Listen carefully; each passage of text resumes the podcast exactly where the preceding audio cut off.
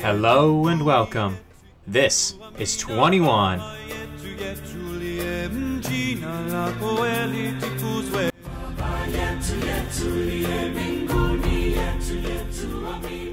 Episode 17.2 Visible from Space. Last week we introduced the 17th wonder of the ancient world, the Great Wall of China. While the Great Wall of China is one of the most iconic structures on the planet today, the first installments of the Great Wall often get lost in history. The impressive wall which remains today was mostly built during the end of the medieval era, but we'll get to that a little later on. But the first two installments of the Great Wall were built by the first two dynasties of China, and were just as impressive as the wall which still stands today. The first emperor of China, Emperor Shi Huangdi, the man who constructed the terracotta army, is one of only two men in history to construct multiple wonders of the ancient world. His effort to join and reinforce the walls along his northern border was the most ambitious defensive project ever seen in history. When he came to power in 221 BC, he knew his empire was fragile. He had just conquered the other six major states in China, and the situation was incredibly tense. He couldn't afford attack from the north, not while he was attempting to pacify his newly unified country. So he ordered that his northern border be secured. By connecting, reinforcing, and expanding the walls that already existed, and constructing new walls to create one Great Wall. After he was defeated, though, the Han Dynasty came to power in China. The Han Dynasty ruled for much longer than Shi Huangdi, and continued the wall project begun by the first emperor. The Han Dynasty wall extended further than any wall had in history, and it literally must have looked like it went around the world. It went all the way from the Silk Road in central China to near the Korean peninsula more than 5,000 miles away. This Great Wall was one of the most ambitious construction projects in history and required both out of the box thinking and building techniques. And despite portions of this wall being built more than 2,000 years ago, there are some sections that are still standing today. But the Han Dynasty was not to last. After more than 400 years in power, from about 200 BC to about 200 AD, the Han Dynasty reached a similar place that the Roman Empire would reach about 200 years later. The Han Empire had grown too big for itself. The government could not contain it. Tribes and peoples on the fringes began raiding the empire. Internal strife and rebellions only added to the complexity of keeping the empire intact. Then, the unthinkable happened. The Great Wall was breached, and invaders came in from the north. This led to the destruction of the Han Empire and the end of Chinese dominance in the region, for now. The balance of power for the next thousand years went back and forth between the Mongol invaders from the north and the remnants of these Chinese empires to the south. That was until one man came to power. One man who would change the face of the world. He's in a category of historical persons with the likes of Alexander the Great and Napoleon. Men who changed history forever. And his name is Genghis Khan. Sadly, here in the West, we don't give Genghis Khan the credit he deserves. Someone once told me that if a bunch of Western historians hadn't gotten their panties in a bunch, Genghis Khan would be the greatest military mind ever. It's amazing how history works like that. Today, in history books, Genghis Khan is merely a mention, almost a footnote, before moving on to quote unquote more important topics. Yet this does not nearly do him what he has deserved. He was one of the greatest generals to ever lead an army, and controlled one of the largest empires the world had ever seen. the Mongol Empire would become the largest empire history had ever seen, and has ever seen to this point. It was bigger than Alexander's empire, bigger than the Roman, and bigger than the Islamic Caliphate empires. Genghis Khan conquered most of China, parts of modern day Russia, and went all the way to the Caspian Sea in the west. He commanded possibly the greatest fighting force ever in history. And after his death, his men continued to expand the Mongol Empire, leaning heavily on the lessons he taught them. Their empire would control almost a fifth of all the land on the planet. The Mongol Empire stretched all the way from the Pacific Ocean in the east to the Persian Gulf in the south and to the Danube River in the west. And just for clarification purposes, the Danube River is the same river that Emperor Trajan built his famous bridge over. An empire that size is almost unfathomable. I have some pictures up on the website of the extent of the Mongol Empire, just to try and help us understand how impressive it was. The Mongols had the largest empire that the world had ever seen. But like all great empires, and much like hot fire, while they consumed everything in their path, they burned out quickly.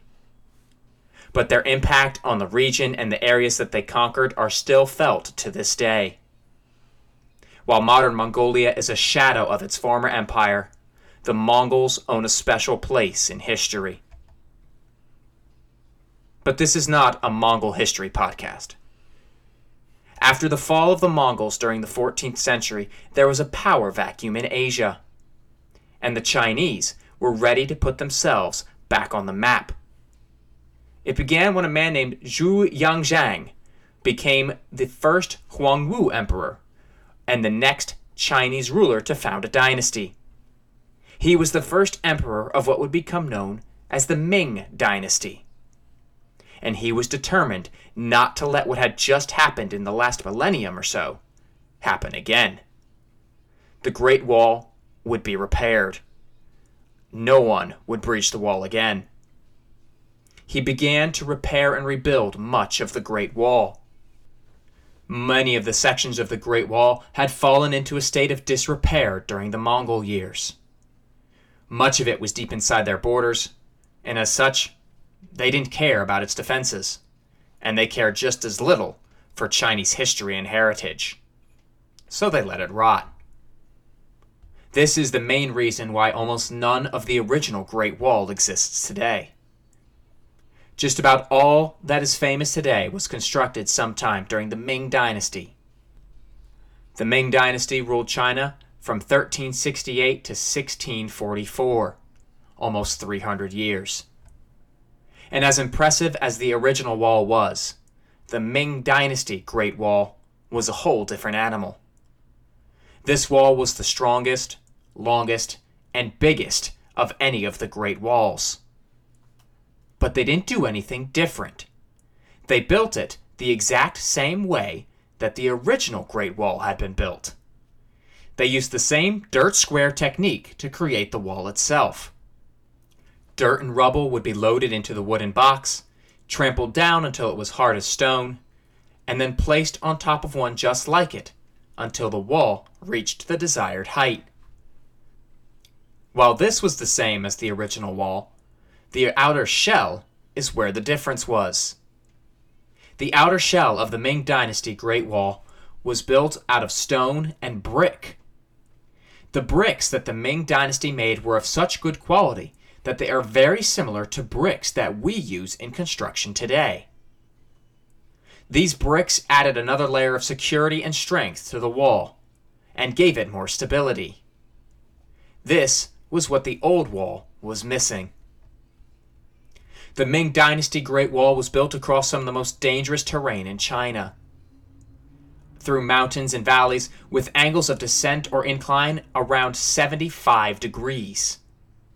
This wall, just like the walls before it, were immensely difficult to build, and thousands of Chinese workers died building this wall. It is said that every inch of the Great Wall cost one Chinese man his life. If this is true, then that is a lot of men who died. The Ming Dynasty also built a large number of watchtowers along their wall, more than that of the original Great Wall. The Ming were not going to let anybody sneak up on them, or let a message go unheard. With all these watchtowers, communication was important.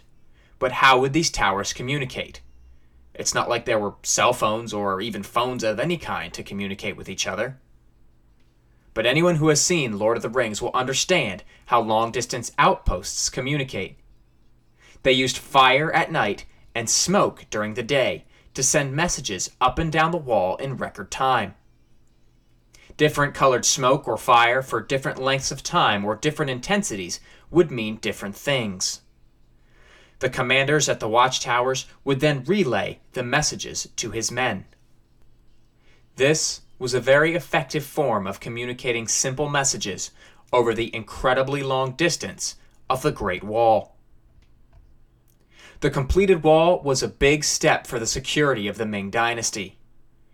While the Mongols and raiders were still a threat to their north, the Great Wall all but ensured northern security.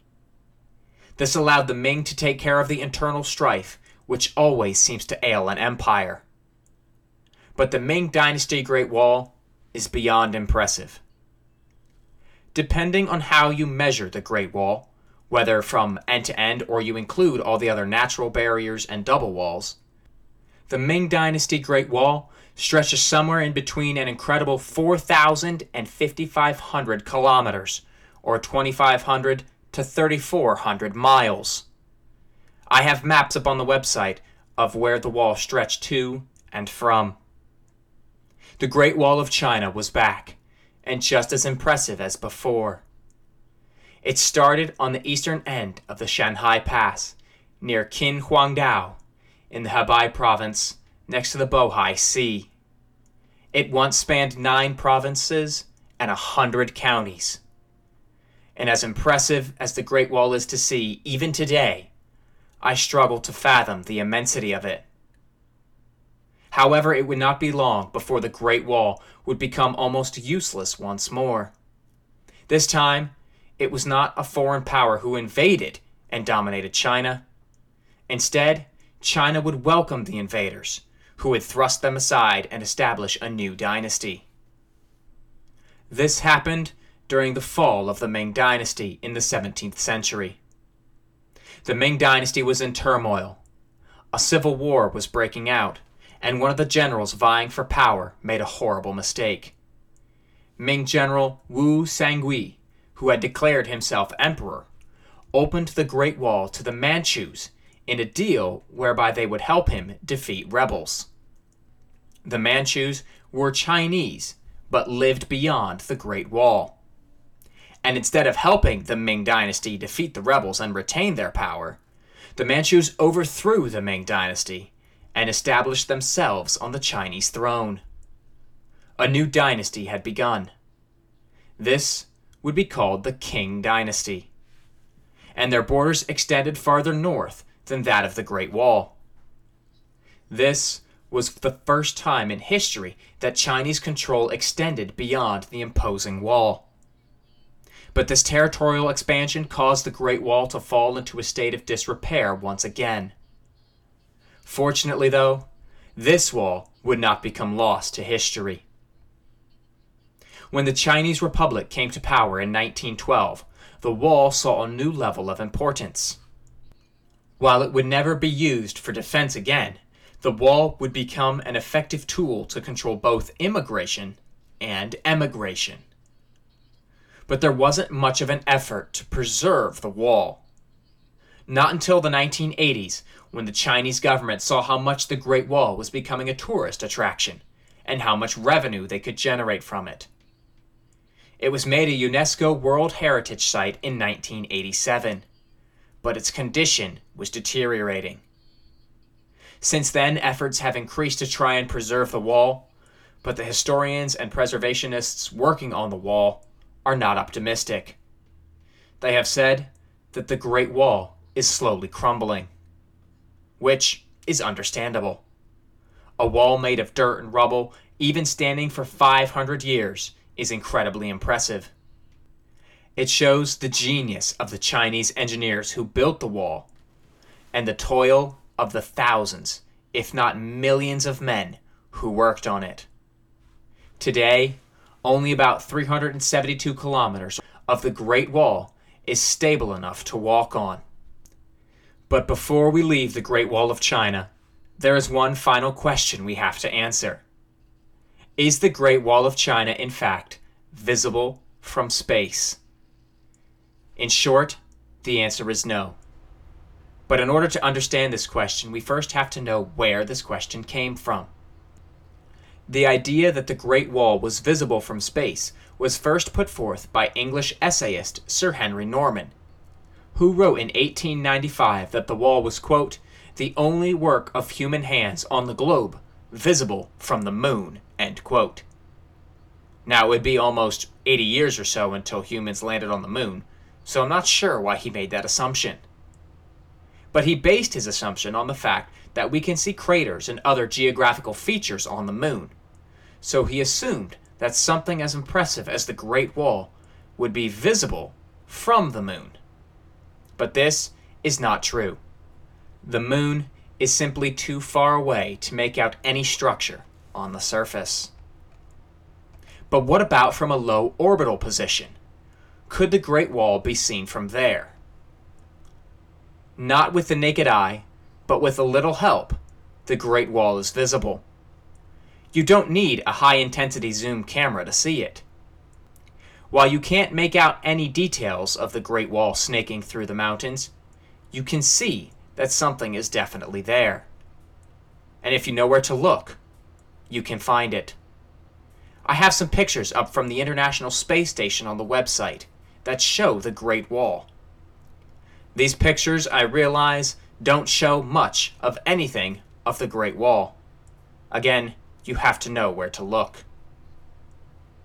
The Great Wall of China is one of the most audacious construction projects ever attempted.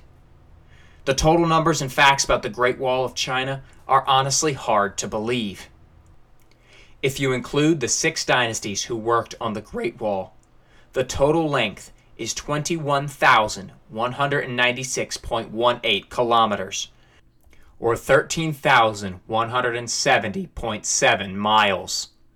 This includes all the side walls, circular walls, parallel walls, and sections with no wall, which were high mountains or rivers that formed a natural barrier.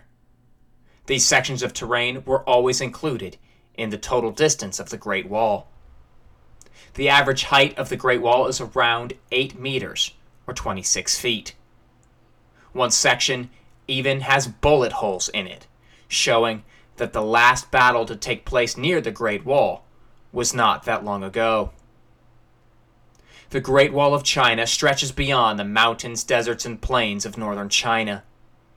It stretches back into history, connecting the past with the future. The Great Wall is on the short list of wonders of the world today, and is on just about everyone's list for seven wonders of history. Built in stretches from the 3rd century BC to the 17th century AD, the Great Wall of China is beyond impressive. These two episodes don't do it justice. You could spend a whole podcast on the history of the Great Wall. But we have other wonders to get to, so we can't spend that kind of time here. While often not thought to be an ancient wonder, the Great Wall of China is more than deserving its place on this list. The next wonder of the ancient world was built by the only other man other than Emperor Shi Huangdi to construct multiple wonders of the ancient world. Shi Huangdi had the terracotta army and the Great Wall. This man, King Nebuchadnezzar, had the Ishtar Gate as one, and the most elaborate gardens in the world as the other. Built in Babylon, one of the most famous cities in history, this next wonder was built to appease his new wife. However, this next wonder has more mystery surrounding it than fact. And some, in fact, wonder if this wonder even existed at all, or if it is purely a legend of history.